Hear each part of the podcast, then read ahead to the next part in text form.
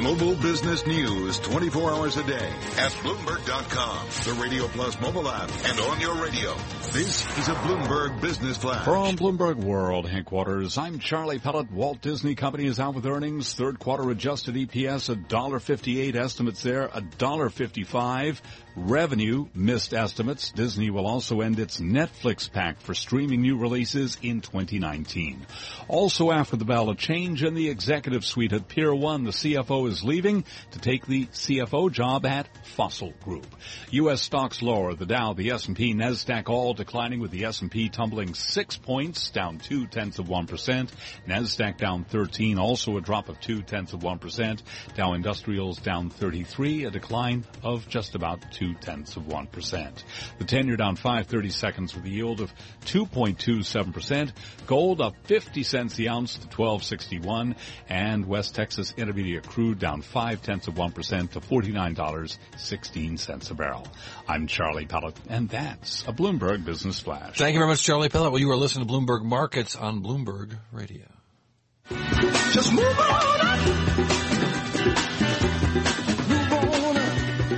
Moving on up. Well, the markets are moving on up, setting some new highs, if not today, yesterday, certainly. But what does that mean for the world of hedge funds? Hema Parmar joins us right now, our hedge fund reporter. She writes the, the Bloomberg brief, the weekly Bloomberg brief on the world of hedge funds. And, and what's your big story today, Hema? So our top story is on some of these mega hedge funds um, gaining so far this year, from Viking to Renaissance. These funds that manage tens of billions of dollars um, are up uh, so far this year, getting a boost from the rallying stock market. Renaissance has an equity-focused quant fund that's up more than nine percent this year through July.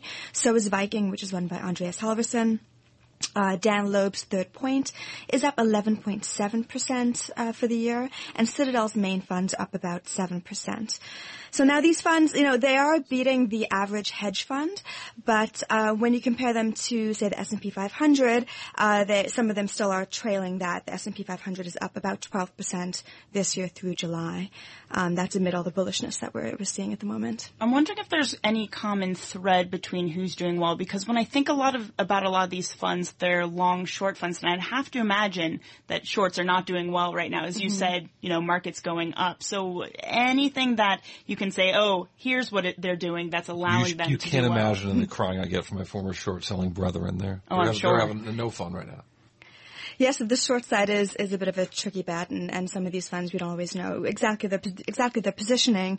Uh, but Dan Loeb did say that he is seeing more opportunities to bet against stocks.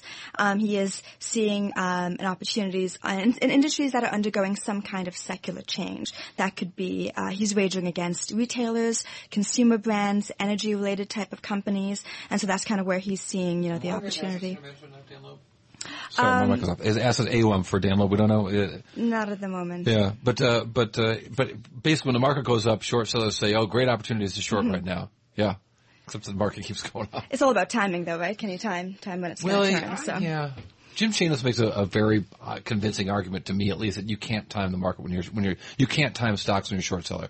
You're Mhm. inevitably going to be short something and going to see it go up because you do your research and then it goes up on you and you do more research and eventually you you got you have to be there when it's short. And picking the one day that it's at the all time peak is an unrealistic expectation. Yeah, especially if you have uh, a lot of assets under management being short and then trying to get out of that short position. That, that It's takes not some time. Ex- exactly. Exactly. No, so you mentioned Viking. Mhm. I'm wondering, so uh, your team, of course, doing great reporting on the CIO leaving before. Has that had any sort of impact on the fund that you can tell at all? Well, we know that um, they've been consistently doing well so far this year for the most part. Um, we haven't seen at this point any kind of explicit fallout uh, from that. We did report that he's going to be starting a fund um, at some point uh, coming up. Um, so at this point, it might be a little too early, but we haven't seen um, anything at this point. What about some other focuses of funds? Uh, Mhm. how about emerging market focused funds? Yeah, so emerging market focused funds are doing quite well. Hedge fund research came out with some fresh data recently. They found that leverage funds that focus on EM are up 14% so far this year. That means that this year could be the best year for the strategy since 2009. They are beating the average hedge fund that's up about 4%. Um, but when you look at the MSCI Emerging Markets Index, which tracks EM stocks, that's up 25%. But then on the other side, you know, a lot of EM hedge funds, they also are pretty heavily invested in corporate and sovereign debt. So Um, not just stocks. Uh, Interesting too in terms of these the reaction to these markets. I mean, more and more money managers we see where they see these all-time highs just sort of reflect the sort of nervousness about the duration of the market. I wonder if you get a sense of that from the the aggregate of what you're seeing. Yeah, I mean, it's. I, I think there's a lot of potential speculation about how how to play this and how the the fallout will be. We are seeing, of course, a lot of the hedge fund managers speaking um, against or having caution about the money that's moving towards passive investing at this point. Um, Paul Singer spoke about that recently too, saying that um, index index funds don't have the incentive to push companies to change and create the kind of shareholder value. He is an activist fund fund manager. He is quite vocal um, on those sides of things, um, and and so it's uh, yeah, it's it's definitely something people are watching for. Nobody's really been able to talk about what exactly will um, will cause the market to turn. Yeah, it's really interesting. It reminds me of that Bernstein report that said passive investing was worse than Marxism.